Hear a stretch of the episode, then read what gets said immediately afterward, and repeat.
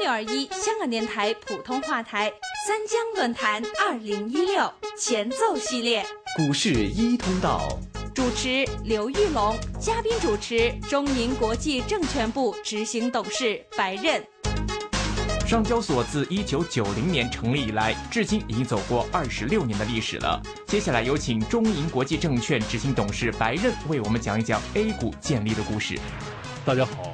，A 股呢，大家可能也比较熟悉，但是呢，它的历史呢，相对于这个国外或者香港的市场来说呢，可能还是比较短。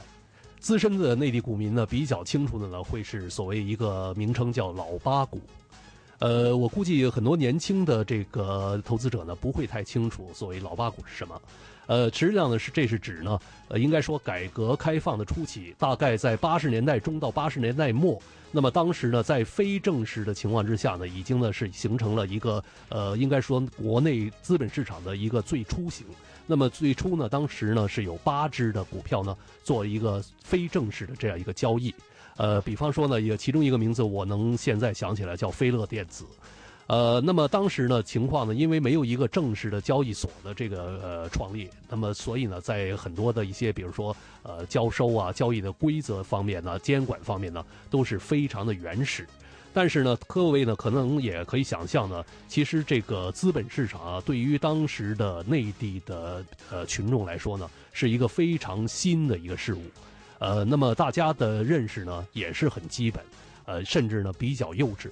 呃，但是呢，这个股民的热情呢，当时呢也是非常的高涨的。那么到呃八十年代末到九十年代初的时候呢，沪深两市啊相继呢是呃正式的成立。但是即使在那个时候呢，也看见呢，呃，凡是有呃当时一些新的这个所谓 A 股啊，呃，准备这个就是进行招股啊活动啊等等的，那么群众呢，往往呢是一窝蜂的涌上街头。而且呢，在可以争取到的这个途径上呢，是呃使尽了浑身的这个力量。那么在一些的历史的片段当中呢，呃，很很多人都很惊讶啊，看到的是万人空巷，而且呢是这个呃每个人呢是几乎是呃肌肉贴着肌肉的这样的一个方式呢。那么是这种排队实际上是什么呢？就是争取呃拿到一个啊最基本的这个股票的这样一个机会。嗯。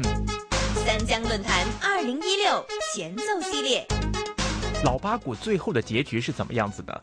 最终呢，很多的这些的原始的公司呢，呃，有的呢，因为它的基本面各方面或者行业呢，也发生了很多的变化。那么有的呢是呃，比方说是被吞并啦、收购啦，呃，或者是说这个名字啊等等，也就完全改变了。那么跟原先的业务呢，呃，可以说是面目全非了。